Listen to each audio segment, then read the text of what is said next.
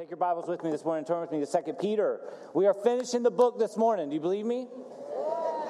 We are. We're finishing the book this morning. So, this morning we're going to f- conclude really our, our two series. Uh, back in the spring, we went through First Peter, and now in the fall, this is our seventh week uh, in the book of uh, Second Peter. Uh, last Sunday night, man, such a cool thing. We had 30 people get baptized at our Thanksgiving service last Sunday night, and it was a live service, man. Absolutely awesome.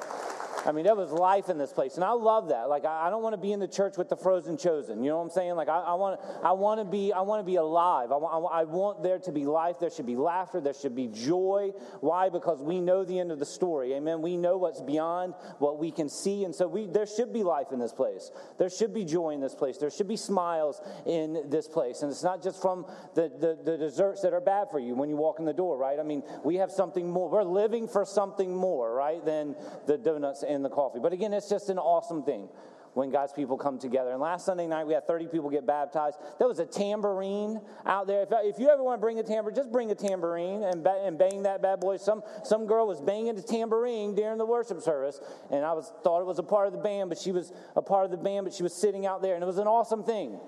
And I also struck out on my first baptism. In, in, in 15 years of baptizing, he's the only person I never got under. He fought me the entire way. I told him afterwards. I said, dude, it was not my fault. I said, as you were going backwards, like he was fighting me and I didn't get him under the water. And I'm like, we got to do this again. So he got double, he got a double dip of blessings last Sunday night. It was an awesome thing. Just a just an awesome thing. And so Second Peter chapter 3, man, I just love that we as God's people can gather around God's word. And I pray that you see this, man. This is a rally of us coming together. The mission field is out, outside the doors of this place, right? I mean, this, this is us coming together as believers. I pray being fed by God's word, being, being motivated by God's word, and then leaving this place into the places that God has sent us and understanding that none of you are random. That's, that's, I mean, understand this that God is using your life, your story, for His glory. The title of the message this morning is both now and forever, because we're going to see this phrase as we come to the end of this letter. These are the final words of Peter, and so understand the context of what's happening here. Here is a man basically, basically facing death, staring death in the eyes. I mean, we don't know. Many believe that he has already given his orders that he's going to be put to death. And he's writing these final words. We know that from secular writings he was crucified, but crucified upside down because he did not count himself worthy to die in the same manner of his Savior. This is Peter. This is Peter who walked on water for a little while and then began to sink. This is Peter who denied Jesus three times at the cross. This is Peter, who was restored that morning by the resurrected Christ, where Jesus declares, Feed my sheep, feed my sheep, feed my sheep. And what we find in these letters is exactly that. This is a man walking according to his calling. He is feeding the body of Christ. And in his final words, he says, Be steadfast in your faith. And that's something I want you to grab a hold of this morning. Be steadfast in your faith. Be grounded, be rooted in the finished work of the Lord Jesus Christ. I want to ask you to stand with me in reverence of reading God's word. 2 Peter chapter 3. As we go to that verse, I want to read Hebrews 12. This is a verse that's probably very familiar to many of you. This is a verse that my mind and my heart kept coming back to this week as I was looking at the final words of Paul. He says this uh, in Hebrews 12. Therefore, we also, if you remember, Hebrews 11 is the hall of faith. I don't have this on the slides, but I just want to read this verse as the transition now to our responsibility in Hebrews 12. Therefore, we also, since we are surrounded by so great a cloud of witnesses, let us lay aside every weight. What weight did you walk in with this morning? Let us lay aside every weight and the sin. Did you walk in with sin this morning? That so easily entangles us. And let us run with endurance. Listen to these words. Let us run with endurance the race that is set before us that God has set a course before us. Are we running with endurance? Listen to the final words of Peter now as we come to 2 Peter chapter 3. Let's back up to verse 10. This is the declaration of the judgment of God. And then you find verse 11 through 18, which he says is our responsibility as believers to live in light of his coming. Verse 10 says this But the day of the Lord will come as a thief in the night, in which the heaven will pass away with a great noise, and the elements will melt with fervent heat. Both the earth and the works that are in it will be burned up. Here's the transition of verse 11, right? There Therefore, here it is. Therefore, Since all these things will be dissolved, notice this phrase here what manner of persons ought you to be in holy conduct and goodness? Now, when you read that, you think that's a question, right? But what it actually is an exclamation. He is, he is giving an, an, a, a phrase of saying, because of these promises, how could we not live the life? That God has called us to live. He says this, verse 12, looking for, hastening the coming of the day of the Lord, because of which the heavens will be dissolved, being on fire. Now the elements will melt with fervent heat. Allow this statement to sink in. Nevertheless, we, God's people, God's church, according to his promise, look for a new heavens and a new earth in which righteousness dwells. Therefore, beloved, therefore, church, looking forward to these things, be diligent to be found by him in peace, without spot and blameless. Consider that the long sufferings of our Lord is salvation. What a beautiful statement there. If you remember in his defense of the second coming in verses 1 through 9, he talks about the heart of God, that it's not that God is late in his coming, but that he is long suffering towards us, patient towards us, desiring all men to come to faith and repentance of sin. Therefore, beloved, looking forward without spot and blemish, and consider that the long suffering of our Lord is salvation, and also our beloved brother Paul, according to the wisdom given to him, is written to you as also in all his epistles, speaking to them these things, in which some things are hard to understand, which untaught and unstable people twist to their own destruction, and they do also the rest of Scripture. You, therefore, beloved, you, therefore, church, since you know this beforehand, before, lest you fall from your own steadfastness, there's that phrase, being led away with the air of the wicked. Now, here's the challenge to God's people, God's church, but grow in the grace and knowledge of our Lord and Savior Jesus Christ. To him, be the glory both now and forever. And all of God's people said, Amen. Amen. Lord Jesus, we come before you both now and forever. Lord, we give you glory. We give you praise. We give you honor because you are worthy of that. Lord, as we walk in this morning, I'm sure many are tired, many are weary. I'm sure there's many in this room this morning who are struggling. Lord, as we celebrate Thanksgiving, it can be a great time, it can be a hard time. And Lord, we recognize that in the circumstances of our lives, Lord, it's so easy to take our eyes off of you and to be placed, place them on the temporary things. And so, Lord, this morning, my prayer is as, as we gather around your truth this morning, Lord, allow us to set aside the weights that easily entangle us. Turn from the sin that easily ensnares us. And Lord, may there be freedom in this place this morning. May your Holy Spirit move throughout. May you search our hearts. May you search our minds. May you change us. Lord, if there's someone here who has never professed Christ as their Savior, may today be the day of salvation. To believers, Lord, who there's something in their lives that need to be removed, may you do the work that only you can do in us. And So, Lord, this morning, may we stand in all of you of what you've already done, both now and forever. May you be glorified. We pray it and we ask it in Jesus' name. And all God's people said, Amen. You may be seated. How many still have leftovers from Thanksgiving? Raise your hand. How many of you are planning to eat it for lunch? Raise your hand. You only got a couple days left, so I mean, come on, take it. I guess you got longer that, but take advantage of it. I hope you had a great Thanksgiving again with family and friends. And I think the, the Redskins played. I'm not sure what happened. But anyway, we had a great time with family. I give the Redskins a hard time. Let me just say, I, I don't. I, I, actually root for the Redskins. I know that's weird because I give you guys a hard time. But I had a, a roommate in college that was an obnoxious fan. You know what I'm talking about? Just like an obnoxious fan that just talked all the time. And every year the Redskins would set him up for joy, and then they just crushed his heart. And so you guys are on a wild ride with the Reds. Anyway, Second Peter chapter three. We're going to finish this book this morning if we stay on task. And so you guys stop distracting me. Second Peter chapter 3. Look at what he says in verse 11. I love this. He says, Therefore, since all these things will be dissolved, that therefore ch- ch- connects us back. Anytime you see therefore, my challenge to you in God's word is to go back and read. Read the verses leading up to therefore. Well, we know what he has said in verses 7 through 10. He's talking about the day of the Lord. Verse 7 But the heavens and the earth, which are now preserved by the same word, are reserved for fire until when? Until the day of judgment and perdition of ungodly men. Now jump forward and look at the next part of verse 11. He says, Therefore, since all these things will be dissolved, since all these things will happen, notice what he says. What manner of persons ought you to be in holy conduct and godliness?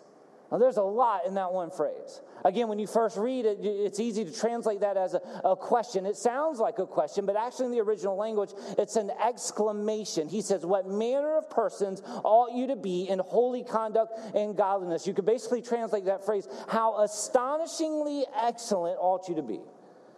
These are the final words of this man.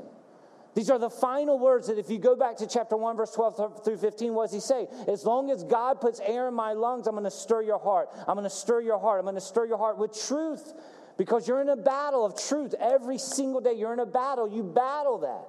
You battle the promises of God, the faithfulness of God, and then you match that up with your life and your circumstances. Let's be real, that can be a struggle. You're trying to see God in the midst of the chaos, you're trying to see God in the midst of the storm. But here's Peter saying, What? Be steadfast, be rooted, be grounded, knowing that there is something more. he says, What manner of persons ought we to be?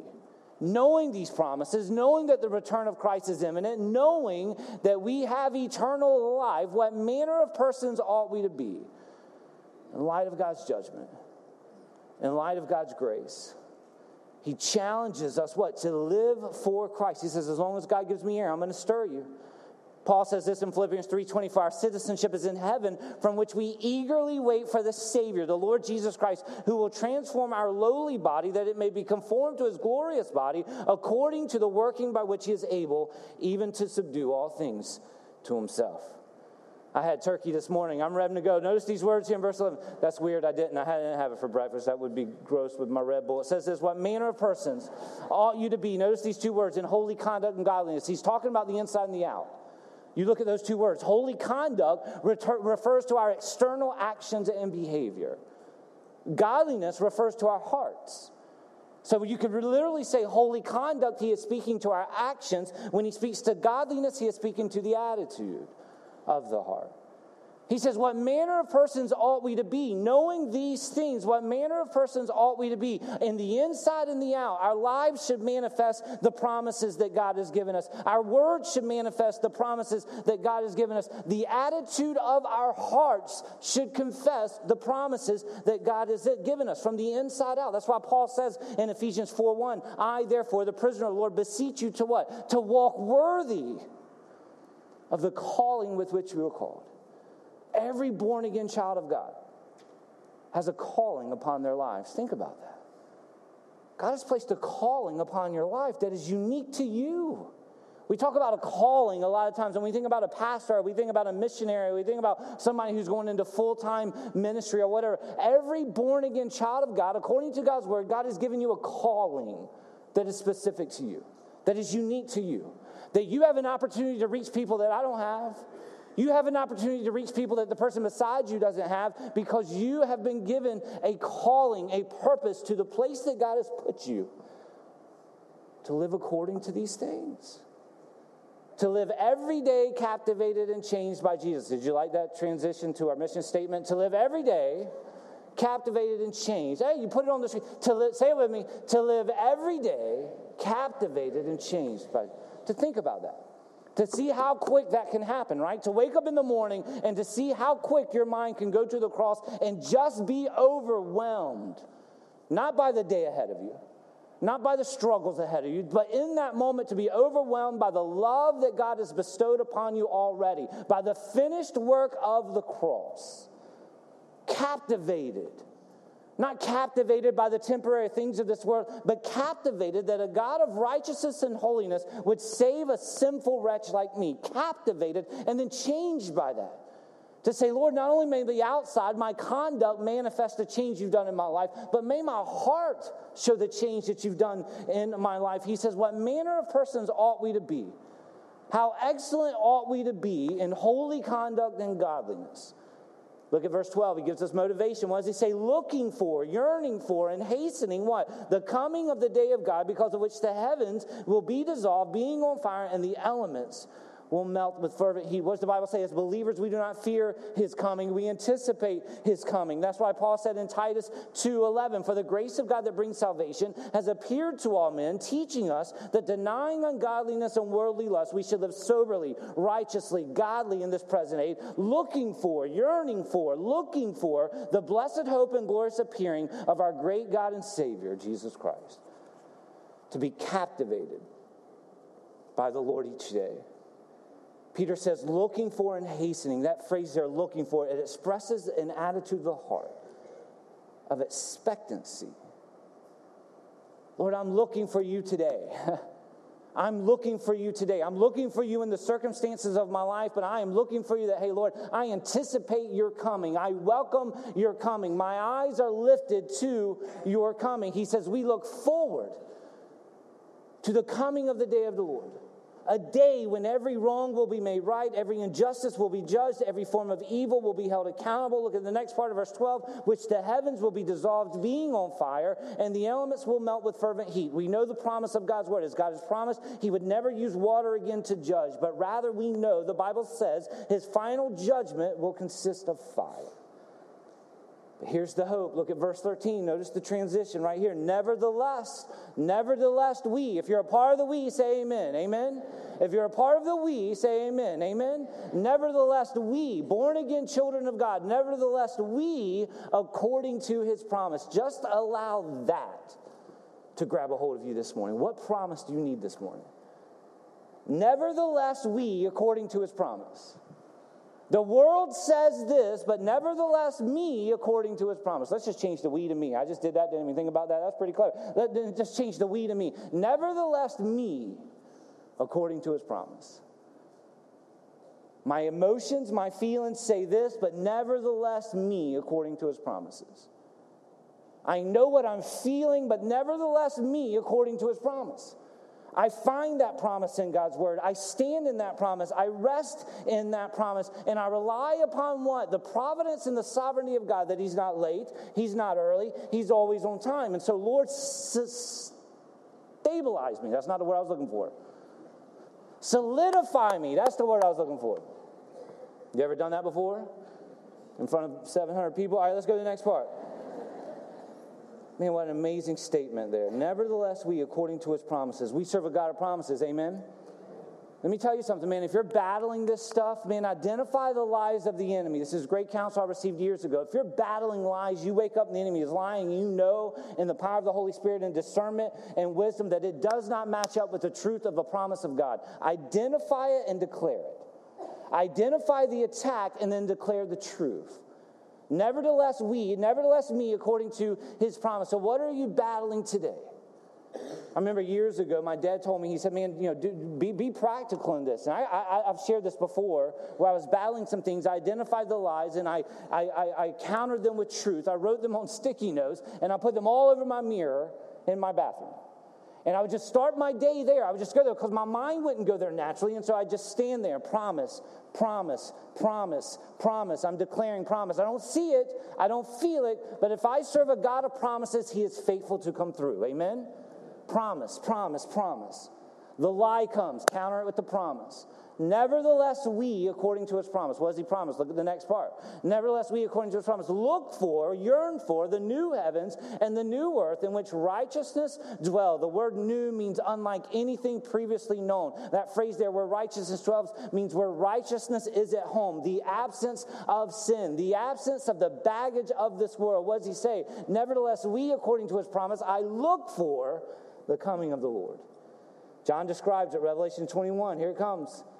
Now I saw a new heaven and a new earth, for the first heaven and the first earth had passed away. Also, there was no more sea. Then I, John, saw the holy city, New Jerusalem, coming down out of heaven from God, prepared as a bride adorned for her husband. And I heard a loud voice from the heaven saying, Behold, the tabernacle of God is with men and he will dwell with them, and they shall be his people. God himself will be with them and be their God. And God will wipe away, you ready? God will wipe away every tear from their eyes. Can I get an amen? Amen? You ever shed any tears? Have you shed some tears today? God will wipe away every tear from their eyes. There shall be no more death. There shall be no more sorrow. There shall be no more crying. There shall be no more pain, for the former things have passed away. Are you looking for that? Are you yearning for that? If you believe it, say amen. Amen?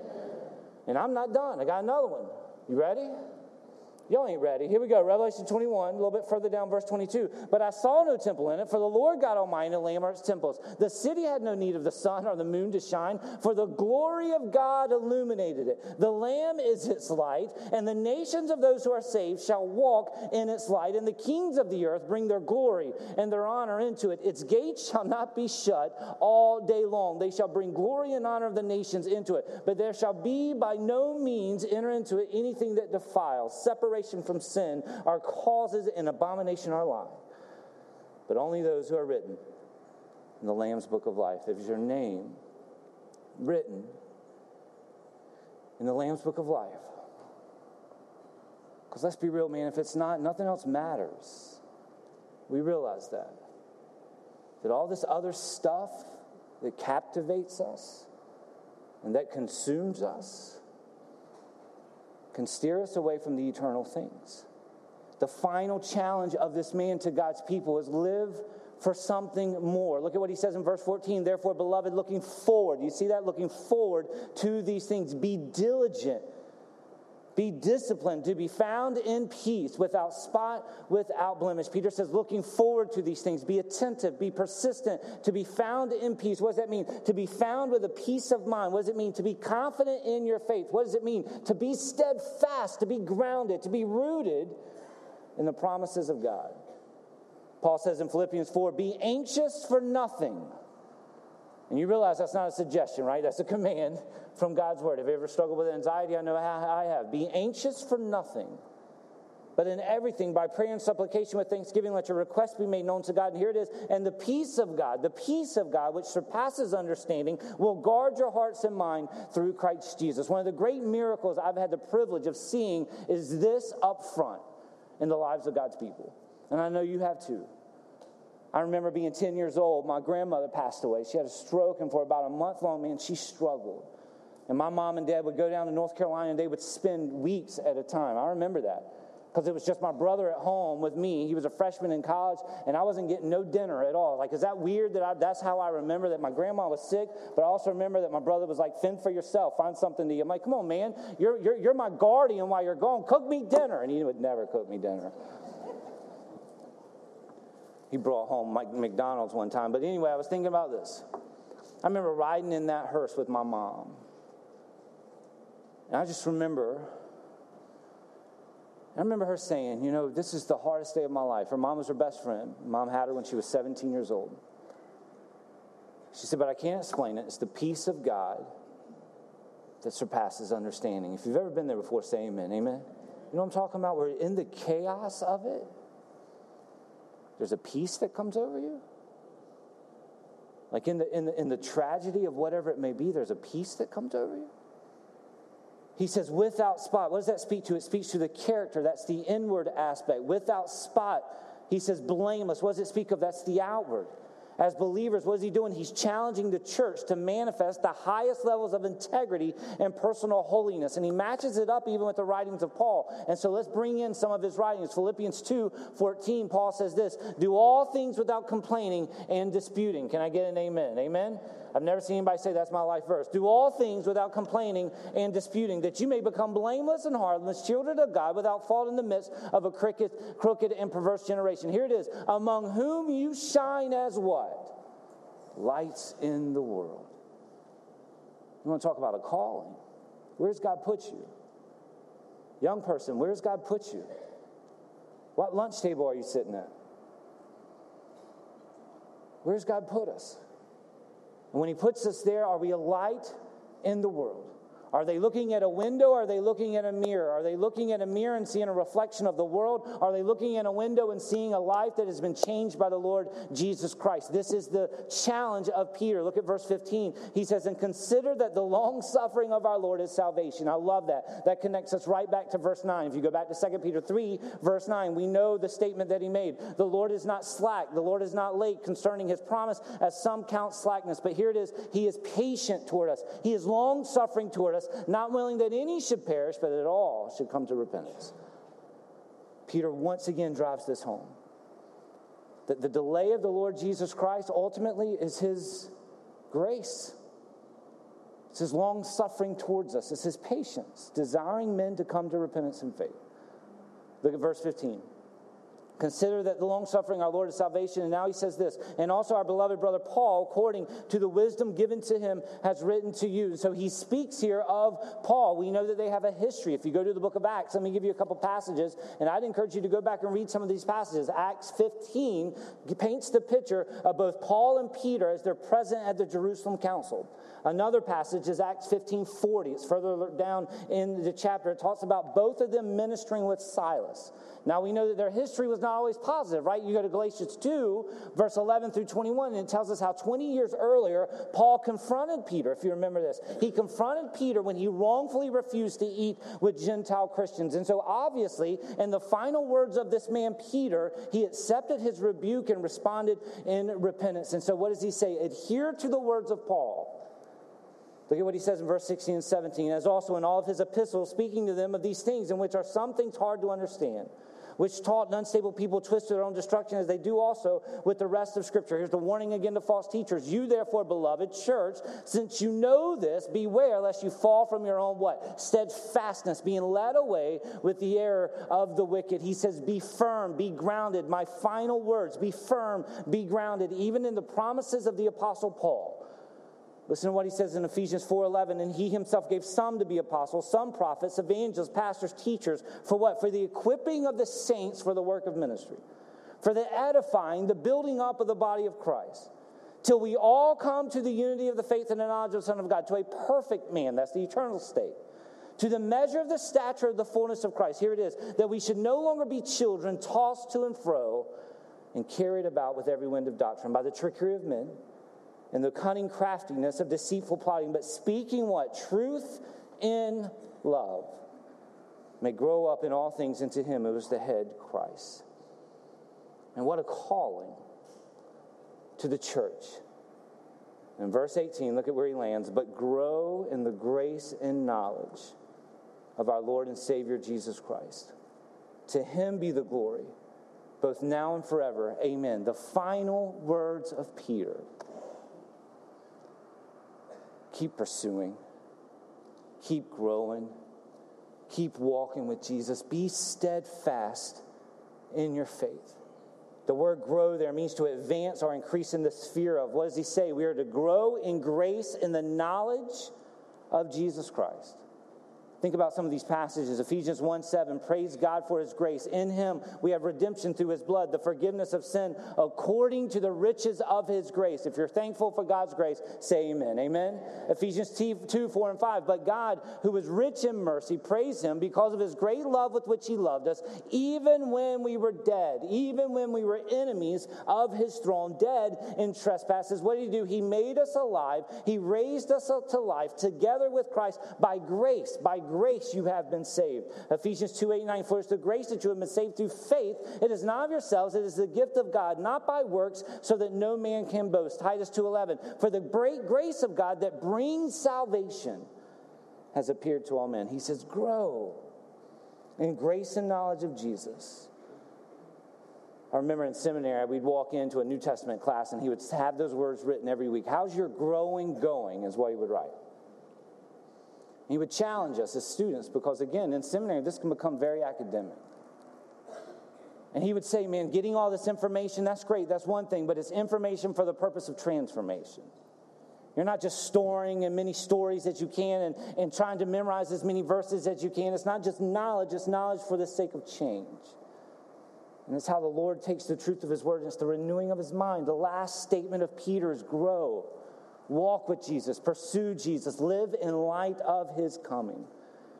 And he calls believers what? To worship and adore. Look at what he says. To him be glory both now and forever. Peter says, if I'm here, I'm going to glorify God. If I'm in jail, I'm going to glorify God. If I'm with God's people, I'm going to glorify God. And if I'm in the heaven, removed from the baggage and of the sins of this world, I'm going to glorify God. It is the picture of what is to come. Psalm 95, Oh, come, let us sing to the Lord. Let us shout joyfully to the rock of our salvation. Let us come before his presence with thanksgiving. Let us shout joyfully to him with psalms. For the Lord is the great God and the great King above all gods. It deserves an amen. Amen. Psalm 105, 1, Give thanks to the Lord, call upon his name, make known his deeds to the people. Sing to him Talk of all his wondrous works, glory in his holy name. Let the heart of those rejoice who seek the Lord. Seek the Lord and his strength, seek his face forevermore. Remember his marvelous works with which he has done, his wonders and the judgments of his mouth. Psalm 150 Praise the Lord, praise God in his sanctuary, praise him in his mighty firmament, praise him for his mighty acts, praise him according to his excellent greatness. Even Psalm 19 says what? The heavens, the heavens declare the glory of God, that both now and forever Wherever we walk, we walk outside and we see the manifestation of the glory of God. May our hearts be like Peter that says, Lord, wherever you have me, may I shine for the glory of God. Wherever you put me, may I shine for the glory of God. Whether I like it, whether I understand it, whether I agree with it or not, I rest in your sovereignty and the calling that you've placed upon me. May Jesus be seen in my attitude of my heart, but may Jesus be seen in the actions of my life. You know the song. Listen, if the stars were made to worship, then so will we. Amen. We're going to change it to I to we. If the mountains bow down in reference, say it with me, so will we. If the oceans roar your greatness, say it with me, I'm writing a new song, so will we. And if everything exists to lift you high, say it with me. If the wind goes where you send it, say it with me. If the rocks cry out in silence, if the sum of all our praises still falls shy, we'll continue to sing and continue to praise and continue to glorify a hundred billion times, both now and forever. So let me go back and read this verse. Therefore, it's the transition of all that we just said. Therefore, since we are surrounded, by so great a cloud of witnesses, let us lay aside every weight. What's the weight this morning that you walked in with? Let's just allow the Holy Spirit to identify it. Let's get real with the Lord. What's the weight that's entangling you? Is it a sin? What's the weight that's ensnaring you? Because here's the calling let us run, let us run, let us run with what? With endurance. Let us run with endurance the race that is set before us. God has set a course for you, a calling upon your life. Will you seek the temporary or will you seek the eternal? Amen? With every head bowed and every eye closed. Both now and forever. Lord, we see your glory both now and forever. We anticipate, Lord, the coming of our Savior. We believe in it, we trust in it. Lord, until that day, may we be lights in the place that you've put us. May our lives glorify the name of Jesus. May our words glorify the name of Jesus. May our actions glorify the name of Jesus, both now and forever. May we live every day captivated by your love, captivated by your grace, captivated by your mercy, captivated that while I was dead in my trespasses and sins, you sought me and brought me to life in Christ man, may I just stay right there for a moment. Put everything else aside and just stay right there for a moment. Just you alone at the cross with a holy God, a righteous God, with a great gap between sinful man and a holy God. What we're going to celebrate over these next four weeks is that our God came into his creation for a purpose and to the world that He created to live that life that we can't live, a life of perfection, a life of sinlessness. And it was all leading to His death. Lord, may we be captivated by that. That our Savior Jesus Christ came into this world, lived as a man, and died on the cross for our sins. that He's risen, that He's risen. And He's raised me to walk in newness of life, regardless of the storm, regardless of the fog, regardless of what's in front of me. I will rest in the promises. Yet, therefore, I will rest in the promises that you've given me. May I be changed in captivated but changed to be more like.